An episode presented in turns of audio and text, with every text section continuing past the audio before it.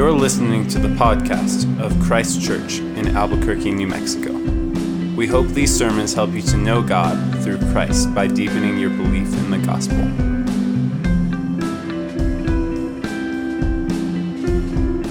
Acts chapter 17, verses 16 through 34.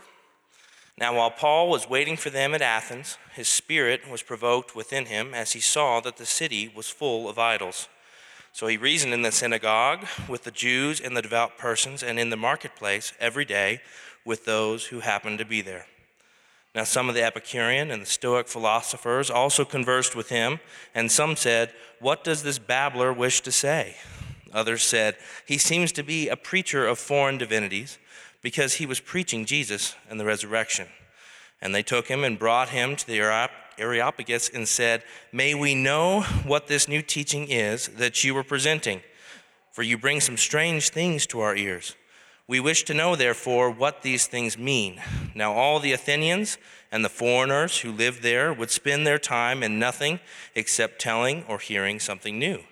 So, Paul, standing in the midst of the Areopagus, said, Men of Athens, I perceive, I perceive that in every way you are very religious. For as I passed along and observed the objects of your worship, I found also an altar with this inscription To the unknown God.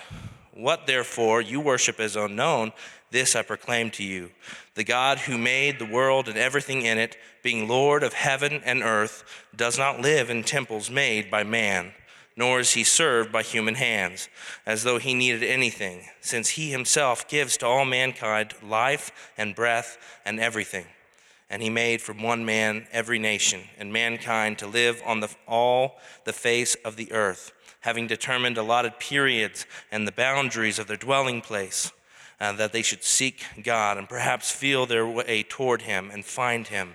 Yet he is actually not far from each one of us. For in him we live and move and have our being, as even some of your own poets have said, for we are indeed his, his offspring. Being then God's offspring, we ought not to think that the divine being is like gold or silver or stone, an image formed by the art and imagination of man.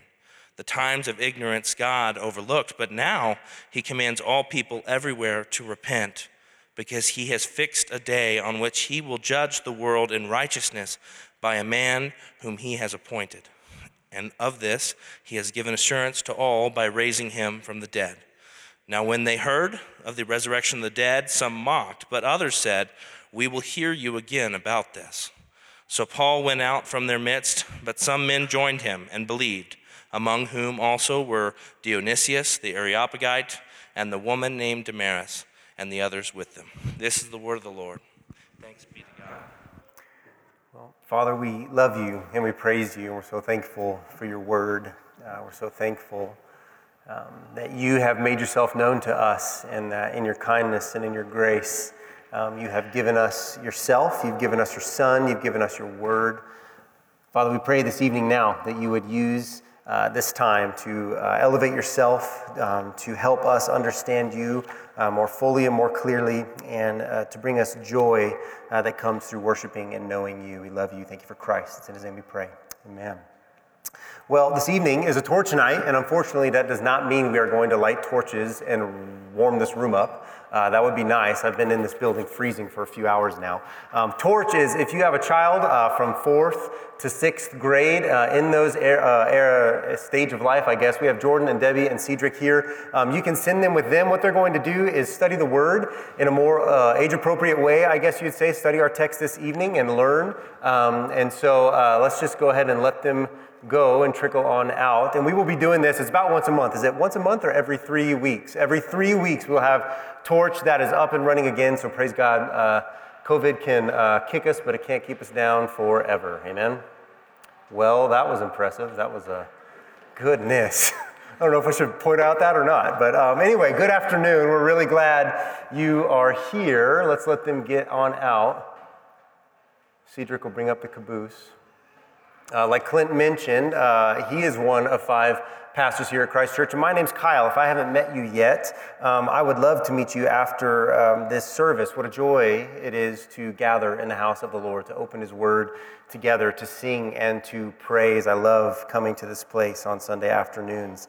Um, if you've not been here with us over the last few months, it will help you to know that we have been in the book of Acts.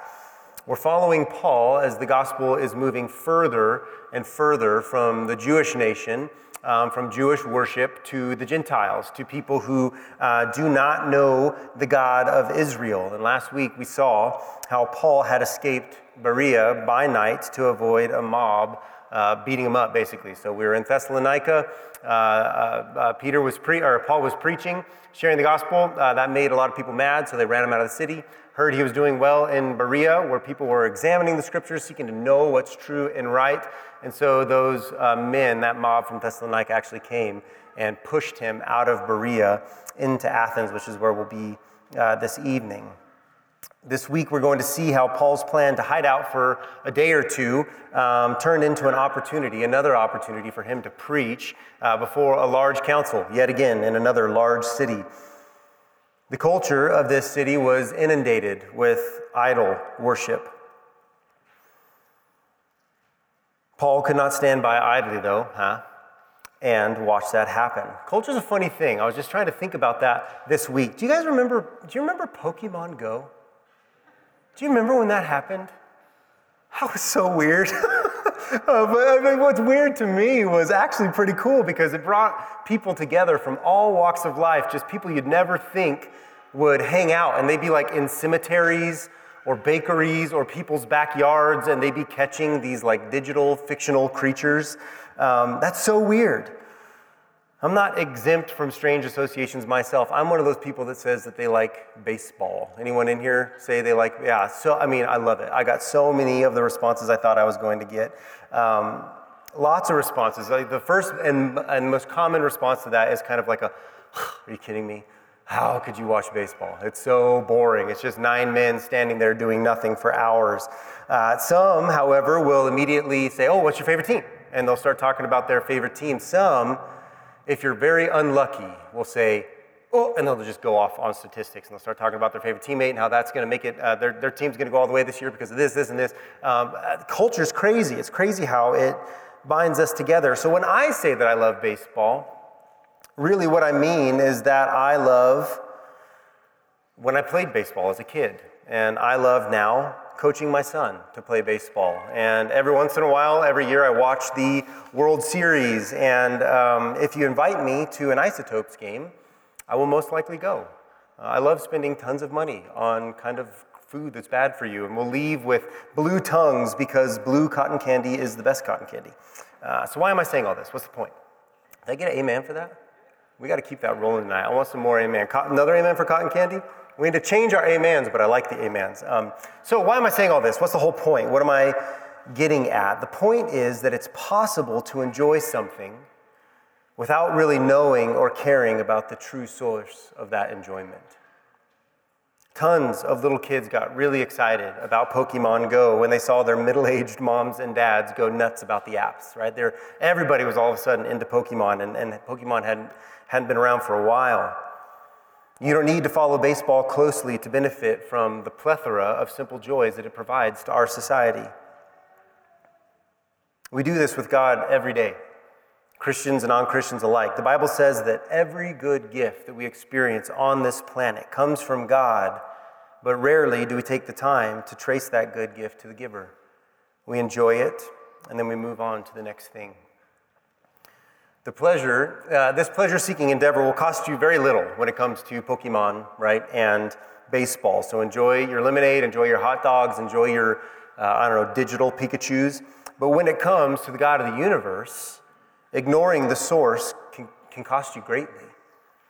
For the believer, it costs you joy and contentment in this life. If you watch Paul's ministry through Acts and then you, you read the letters that he wrote back to these churches, he's never in a very good situation. We just heard how the mob chased him out of Thessalonica. He thought he was going to die, yet, yet he has the clarity of mind to share the gospel with the people in this new city. He has joy and contentment in Christ. And if you're not a believer, and if you don't trust in the resurrected Christ, it costs you an eternity separated from the source of all good that is in this universe.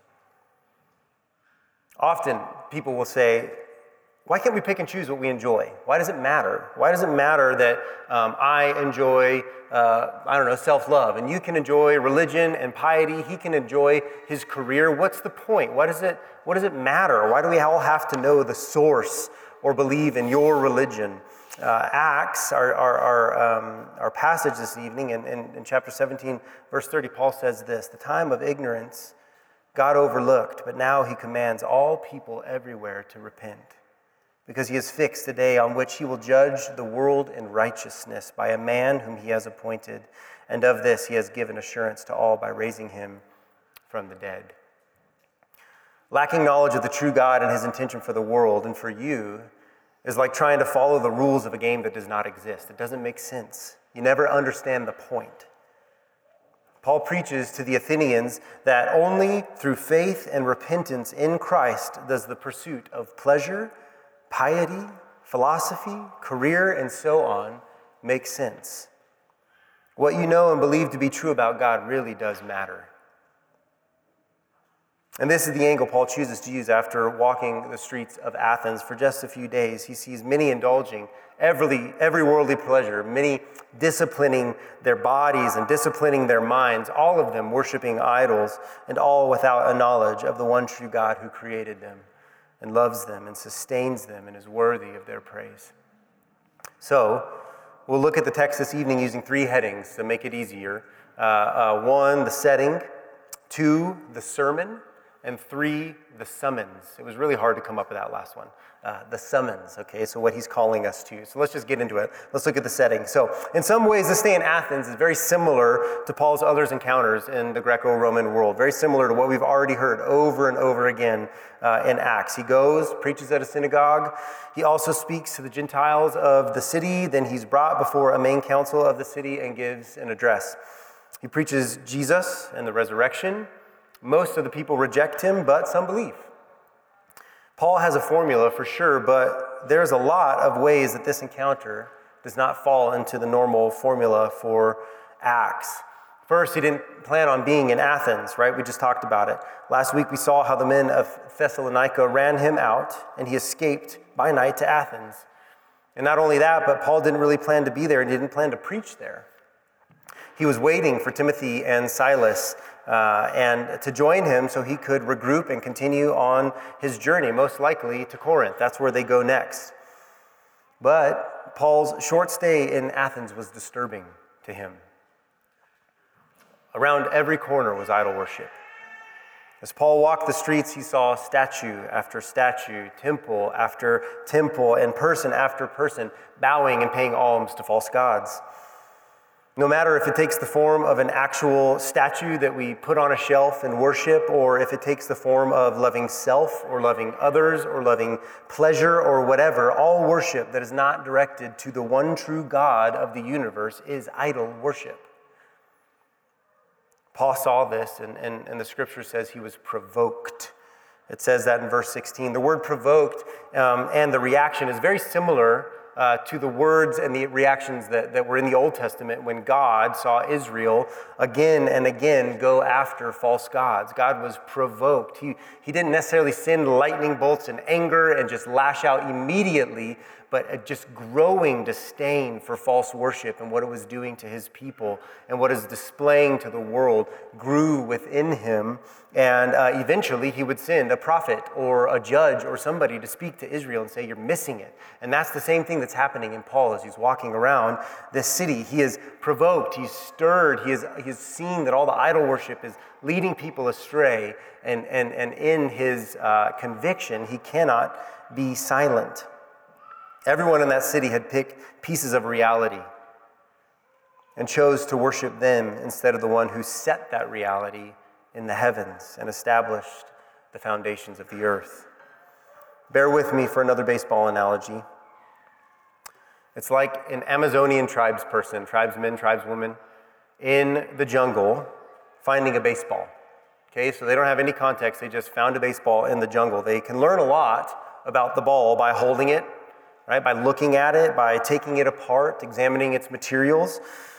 They can come to true conclusions like the ball is small, it's covered in leather, it can be thrown, but it really hurts if you try to catch it because it's hard. Though these are all true about the ball, these truths are also deceitful because they're incomplete. Examining a baseball gives you very little insight into the game of baseball. Pleasure, joy, discipline, love, kindness, sexuality, and so on are all means that are incomplete unless they find their end in Christ, in worship, in giving God the glory he deserves for being who he is. In verse 17 and 18, we're introduced to the people that Paul is encountering. Like usual, you have the Jews um, in the synagogue, and you have some devout people, it says, usually most likely a, uh, a group of Gentiles who have kind of begun to worship the Jewish God. Uh, but there in Athens, we encounter a few new characters it's the Epicureans and the Stoics. The, the Epicureans followed a philosophy that maximized pleasure and minimized a deity that cared. So their, their goal in life was just satisfy yourself, just do what you want. There's no there's no, it doesn't matter. There's nobody watching, there's no one who cares, so satisfy yourself on this earth while you can. They picked up the proverbial baseball in the jungle and discovered pleasure. So they feasted on life, they feasted on each other, but they didn't understand what pleasure was for. The Stoics acknowledged a force that was uncontrollable and outside of them and, and, and uh, an understanding that they realize that there is so much in this universe and in this life that they can't control. This, this life happens and it's difficult. So, because they were out of control out there, they sought to control in here. They're super self controlled. They're, they're, disciplined. They, they, they kind of put pleasure away from themselves and pursued what they viewed to be right and good and virtuous. They had picked up the proverbial baseball in the jungle and discovered self control and piety but didn't understand the purpose. Athens and the world as a whole picked up the ball and discovered an innate, an innate desire to worship, to love, to be loved. But apart from God Himself, we don't understand the purpose of that. So we toss these truths around until we break them or until they break us. We abuse them until the beauty is gone and we move on to consume something else. The world's always been like this. I just lost my place. Not only found it, was Paul met with a different type of person, but Athens had a different type of culture. Paul walked into the city and was smack dab in the center of academia of the world of the time. This was the home of Socrates and Plato, and though its glory was fading by this time, Athens was still the Ivy League of cities. Verse 21 indicates the people of the city loved new ideas and new gods. And the Areopagus was a place where new deities were actually decided upon. That's kind of why they often brought people there. They were going to decide is this God real? We heard something new. He's talking about something we've never heard. Okay, if he's real, let's build a temple. Let's start worship. That's where this place, that's where it was decided. So um, if one was deemed to be a true God, a temple was built, worship began. The city was filled with religion and idols, but void of true knowledge. It was filled with pleasure, but void of joy. It was filled with piety, but it was graceless, filled with lust, but lacked true love. Any good gift given to us from God left in the hands of humanity too long, it rots and it erodes. We examine it, we pick it up, we pick it apart, and cling to incomplete truths that make us the center of worship. Pleasure, the chief end of man, and avoiding suffering, the goal of life. But we were created to know God, to worship Him and to image Him, to love Him and be loved by Him, to know ourselves truly and rightly according to what God has declared, not according to what we discover on our own in a broken and fallen world. And though this account was written thousands of years ago, people have not changed that much at all. Like Nathan mentioned last week, the world's upside down, yet it's still trying to make sense of things. We want to think that, that current politics and policies and, and progress are all new but the world has always raged. It has always sought perspective and clarity, unaware that it is upside down. It seeks answers only to uncover more questions, constantly frustrated, exhausted, trying to bring hope and peace. So more temples are built, more idols are erected, but nothing changes, nothing lasts. And we as Christians, so that's maybe how the world is viewing these things, but we as Christians are not off the hook either. If we're not careful, we forget these truths as well. Paul did not plan on being in Athens, right? Paul intended to wait for Timothy and Silas to join him and then move on. But as he was walking the streets and examining the buildings, as he watched the men and women of the city pursue upside down lives, he was provoked. His heart was pricked. God was being robbed of the glory that he deserved, and worship was being given to idols made of temporary materials, fashioned after the likeness of men. He could not resist but to share truth.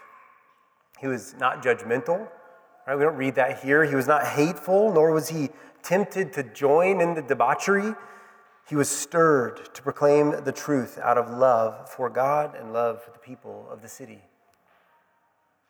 So, the question I, I, I, just thought of when I was reading this for myself, and I want to ask you is what effect does walking around an upside down world have on you? Do you know enough about this world, like Paul, to use cultural poems and songs that give glimpses of truth, but then springboard to the gospel? Or are you pursuing the world, making the truths of Scripture more difficult to discern because you yourself are often hanging upside down? What's your response as you walk around the Athens of your workplace today, or your home, or, or the Athens of your Twitter feed? Is your nose in the sky praising God that you're not like them? Is your heart filled with hate and disdain for the world that God created for His glory? Or are, are you constantly on the edge of giving in to the upside down, doing somersaults, dizzying yourself from joining the world in its upside down ways? Yet, by the grace of God, you kind of pop back up on your feet just to jump back into the somersault again. This is not what God has for you, Christian. This is not what God has for us. Paul, with the Athenian audience and atmosphere in mind, begins to preach about Jesus and the resurrection. Some pass him off as kind of a swindler. That's what these words mean, like a babbler of stolen thoughts, somebody here trying to preach a new religion and maybe get a little money to get heard. But others heard something new and desired to hear more. So they brought him to the Areopagus and asked in verse 19, they said, Maybe know what this new thing is that you are presenting? For you bring something strange to our ears. We wish to know, therefore, what these things mean. Now, all the Athenians and foreigners who lived there would spend their time in nothing except telling or hearing something new. So, before we move on to the sermon, let's get the setting right. Paul is surrounded by people who have picked up on realities about God and life, but instead of worshiping Him, they've worshiped lesser things, right? This is Romans 1 on display. Like, if you want a chance to kind of understand what Paul is talking about in Romans 1, this is where you can go to get a picture of that. The world had revealed to them that there was something worthy of praise, there was something bigger than themselves worth pursuing instead of seeking God for the good, uh, or instead of seeking the God at the center of those realities, however, they formed their own conclusions, attributed those conclusions to false gods who are most, mostly just like us, just with kind of like magical powers, kind of like an Avenger, right? Like looks like a human but can jump real high. And were therefore given over to pursue whatever they wanted. Religion over time has justified terrible actions and practices in the pursuit of serving man made gods. Christianity is really no, no exception to that. If we lose track of Jesus, of the God of the Bible, and begin to serve gods that we create in our own minds, we've done terrible things. It was no, no different in Athens. Their appetite for knowledge and hearing new things set the stage for Paul's sermon, which brings us to the second heading, right? The sermon. And so I know we've already read it, but guys, this is I could have just come up here and read this and walk off the stage. This is such a good sermon from Paul. So let me read it because this is going to set up our next two points, the sermon and the summons. So this let's hear it again. The God who made the world and everything in it, being Lord of heaven and earth, does not live in temples made by man nor is he served by human hands as though he needed anything, since he himself gives to all mankind life and breath and everything. And he made from one man every nation of mankind to live on the face of the earth, having determined allotted periods and the boundaries of their dwelling place, that they should seek God and perhaps feel their way towards him and find him. Yet he's actually not far from each one of us. For in him we live and move and have our being, as even some of your own poets have said. For we are indeed his offspring. Being, being God's offspring, we ought not to think that the divine being is like gold or silver or stone, an image formed by the art and imagination of man. The times of ignorance God overlooked, but now he commands all people everywhere to repent, because he has fixed the day on which he will judge the world in righteousness by a man whom he has appointed. And of this he has given assurance to all by raising him from the dead. It's just an explosion of truth. There's so much in here. The God who made the world and everything in it does not live in temples made by man. I love that. It's one of, it's one of my favorite verses. I mentioned a moment ago that Paul was strategic in how he shared, and I believe that to be true, honestly. He took in the world around him, he took in the city, he understood his audience, he used Greek poetry and the like, but all of that knowledge of the world around him was used to point to the knowledge that was lacking. Right? So all the knowledge that he was learning about the world was not, was not for learning about the world. All of that knowledge was used to point to the knowledge that was lacking. This passage is often used to point to the need for strategic evangelism um, or for good apologetics, right? For having a reason at all times for the hope that you have. And I don't really think that any of those are a misuse of this text, honestly. But if you miss the heart of the sermon, then you miss Paul's strategy. Paul's strategy was not the Greek culture, it was the gospel. Paul springboards off of culture to expose the fundamental problem in Athens and the world at large. And that problem was that we do not know God. We don't know Him. From conception, we have rejected Him, and sin has blinded us to His reality. We've groped in the dark for truth and have found only fragments of His glory that we have built up into idols that we serve daily for some semblance of hope and peace. Paul used culture and knowledge of philosophy and poetry only as baseballs, right? Only as something you can use and hold, but, but not as the game itself. The Athenians, they didn't have a clue who God was. They don't know what he's like or how he acts, what he requires, and so on. All of this because sin had warped their understanding of the world and of themselves. And Paul could have focused on temples, he could have focused on idols, their desire to hear new things and remain in old ways, but he understood that all of those things are just symptoms of not knowing God. All things to all people does not mean different gospels for all people. It means one gospel shared well with all kinds of people. See, the gospel, it never changes. It doesn't adapt. It doesn't bend or swerve. We do, and we should.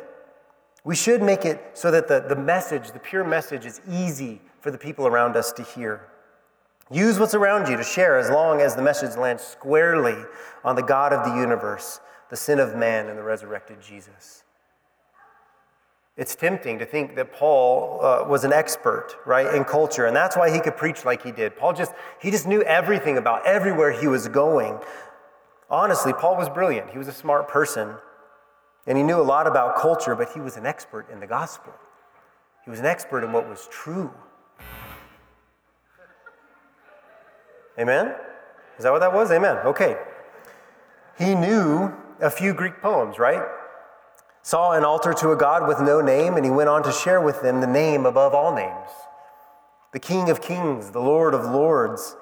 His expertise on what people need made it easy to break into the Greek culture with the solution of the gospel. Here's another question. So early in Acts, we see the same message preached, but to a Jewish audience. It doesn't change, right? Because the Jews also did not know God. Because when he was standing right in front of them, they crucified him instead of worshiping him. They did not recognize his character. They didn't know what he was like. So when they saw God and he did not fit their taste, they killed him and erected idols in his place. When they cried out to Peter at the end of his sermon, What must we do to be saved? The answer was the same. You need to repent and believe in the one that you crucified, the resurrected Jesus. You don't know God, is what Peter said, but he has made himself known. Same problem, same gospel, same solution. We, in and of ourselves, because of sin, we don't know God. And here's the question Do you feel like you have that clarity in your life? Do you know what every person on earth needs? It's funny because when you ask a question like that, there's lots of different responses. Some of you start thinking about all of the problems going on in the world, all of the disorders you've seen, all of the injustice you've seen, all of the abuse that you've seen, and you start thinking it through, and you, it's overwhelming. Right? Some of you just realized other people had needs for the first time, so good. That's good. I'm glad I could help you with that today. But the problem of this world, they're nuanced in many, but the greatest need of man is not nuanced. It's not many, it's one. There's one need. I'm about to make an oversimplified statement, but please stick with me, okay? This has helped me a lot in my life. The Holy Spirit is actively always doing two things. Okay? He draws people to repentance and faith in Christ, and two, he makes people like Jesus. If someone in your life does not know Christ, then you know what they need. You know what God wants to do in the sense that He is always seeking and saving the lost. He always is. If you are in Christ, if you have repented of sin and placed your faith in the completed work of Jesus on the cross, then you know what God wants you to do. You know what He is asking and requiring and hoping for you. You know what you need. He wants you to be like Jesus. He wants you to put your flesh to death and allow Christ to be resurrected in that place. Plain and simple. And even though these categories are, are a bit oversimplistic, they have really helped me in my life as both a Christian and as, and as a minister. They remind me that I can know what God is doing based on His Word. Though I might not know all of the answers to all of the problems I encounter, I don't have all of the solutions for all of the issues I see in the world, I can be certain that God wants to save and God wants to sanctify. It's what He does. To be honest, this clarity has brought both peace in my life and has increased my faith and dependence on God. Athens had many needs, but their greatest need was to repent of their old ways, their old solutions, and turn to the God who made them for rest for their souls. They needed to know God. Jesus put it like this in John 17 Father, the hour has come, glorify your Son, that the Son may glorify you, since you have given him authority over all flesh to give eternal life to all whom you have given him. And this is eternal life that they know you, the only true God, and Jesus Christ, whom you have sent. This in Scripture is not presented as just an intellectual exercise, right? It's not like knowing enough Jesus facts gets you into Jesus land, right? At the end of your life, you've, you've driven there and you have the ticket and you know enough so you get in. This is intimacy, right? This is like a husband knowing a wife or a father knowing his son. God wants to, he, he already knows you, and he wants you to know him. This is the eternal problem that I alluded to earlier in the sermon. Baseball won't last forever, neither will Pokemon. I know some of you get really sad about that. But this is why the worship of pleasure or discipline or sexual identity or status or race or country is so dangerous. Eternal life with God is contingent on knowing rightly who God is through Jesus, whom God sent to glorify himself, to die for sins, and to clarify our greatest need, which is him. All of the idols in the world that are erected minimize this truth. So, what is it that Paul says that we need to know? Let's move on uh, to our final point the summons. Paul calls us to clarify uh, to clarity and true knowledge in his sermon. He, uh, the first point he gives us clarity on is this God owns you and he cares for you, not the other way around. God owns you and he cares for you, not the other way around. Verses 24 and 25 make that clear. He made the world, he made everything in it. He is Lord over all he made. He has no need for us to build him houses or give him food. Actually, we're dependent on him for everything, down to the breath that's in our lungs now. right? The scriptures say that you are breathing right now because God is allowing you to. He is self sufficient, like we profess together. He's self reliant, completely other, outside of us. He doesn't act like us or think like us, yet He sustains our lives. What love! Like, what a kind reality and a kind God who sustains us and gives us life and breath and everything. It's funny because when, when they heard this, I know they must have been thinking, isn't he a Jew? Didn't they build him a temple? Then he just said that he doesn't need temples? This guy's a fool. But if you remember, why did God have the Jewish nation build a temple in the first place? We ruined the garden, the first temple, where God wanted to be with us. God made a world for us. We didn't make the world to kind of invite God down. So God gave us the tabernacle. So God could be with us. We didn't build a tabernacle to try to trap him like a Pokemon, right? The next is the temple. Like, there's just so many chapters. I just read Leviticus a few months ago, so many chapters detailing these truths about how long it is and how wide it is and how many things are supposed to be in it. But the thing is, the Jewish temple was never an attempt of Jews to capture God, it was God attempting to be with people. Right? It wasn't Jews moving towards him because they weren't even a nation until he made them. It was God choosing to move towards us. And that's what Paul is saying. God doesn't live in temples made by man, He doesn't need them.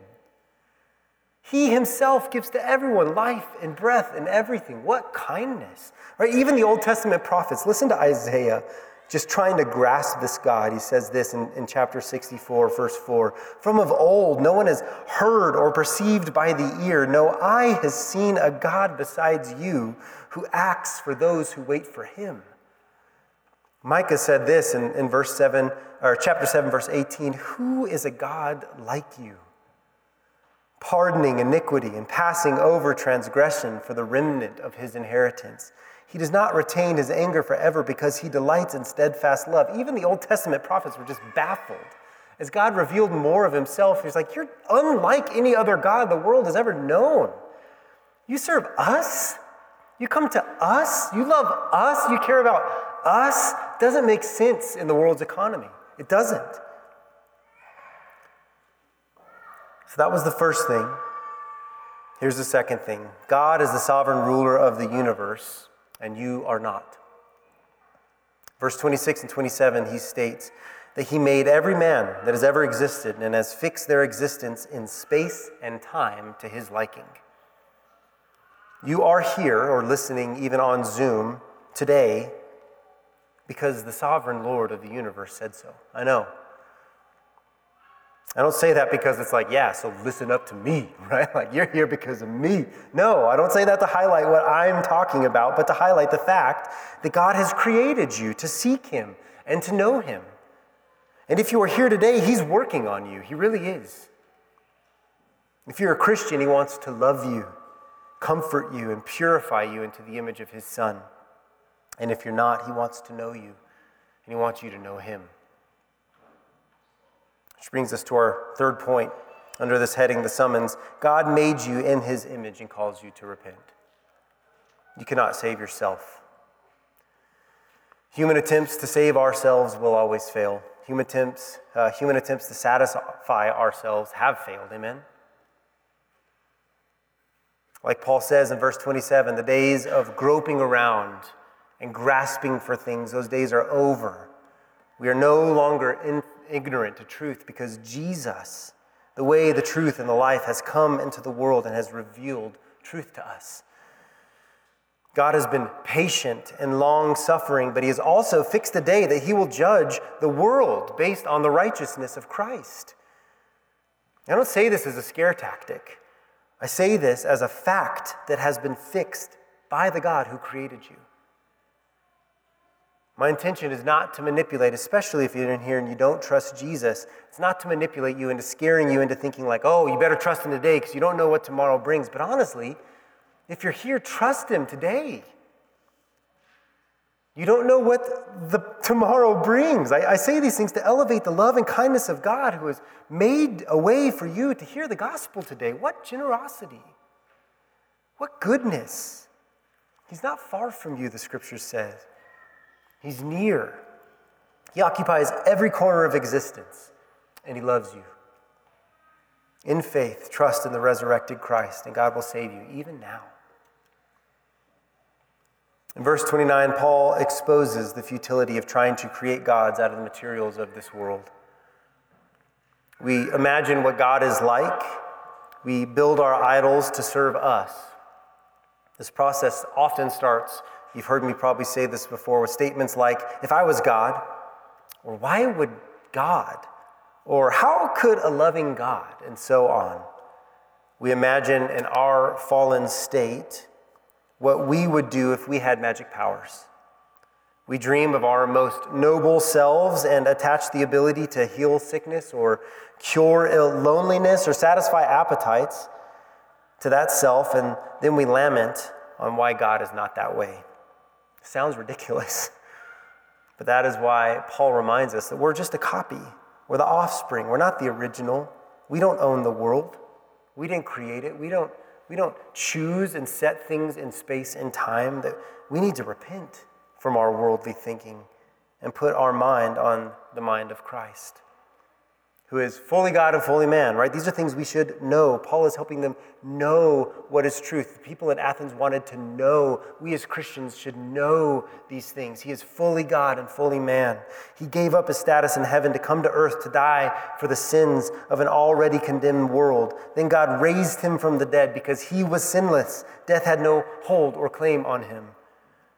Assuring, like it says in verse 30, that he is who he says he is. He has done what he said he would do, and he can raise us from the dead as well if we repent and believe in the resurrected Christ. This section at the end of Acts ends as you might expect. Most people mock and reject Paul and his teaching. Some believe. Four or five men and women heard something new that caused them to place their faith in the resurrected Jesus. No other God has ever acted like this, they thought. No other God has been patient and long suffering. No other God has sent himself as the sacrifice. No other God had loved them the way the God of the Bible had loved them. These new teachings had tickled their ears, right? It, it kind of made them think, what, what could be here? Is there something here? They asked for more and they got a whole lot more than what they expected. They got new life.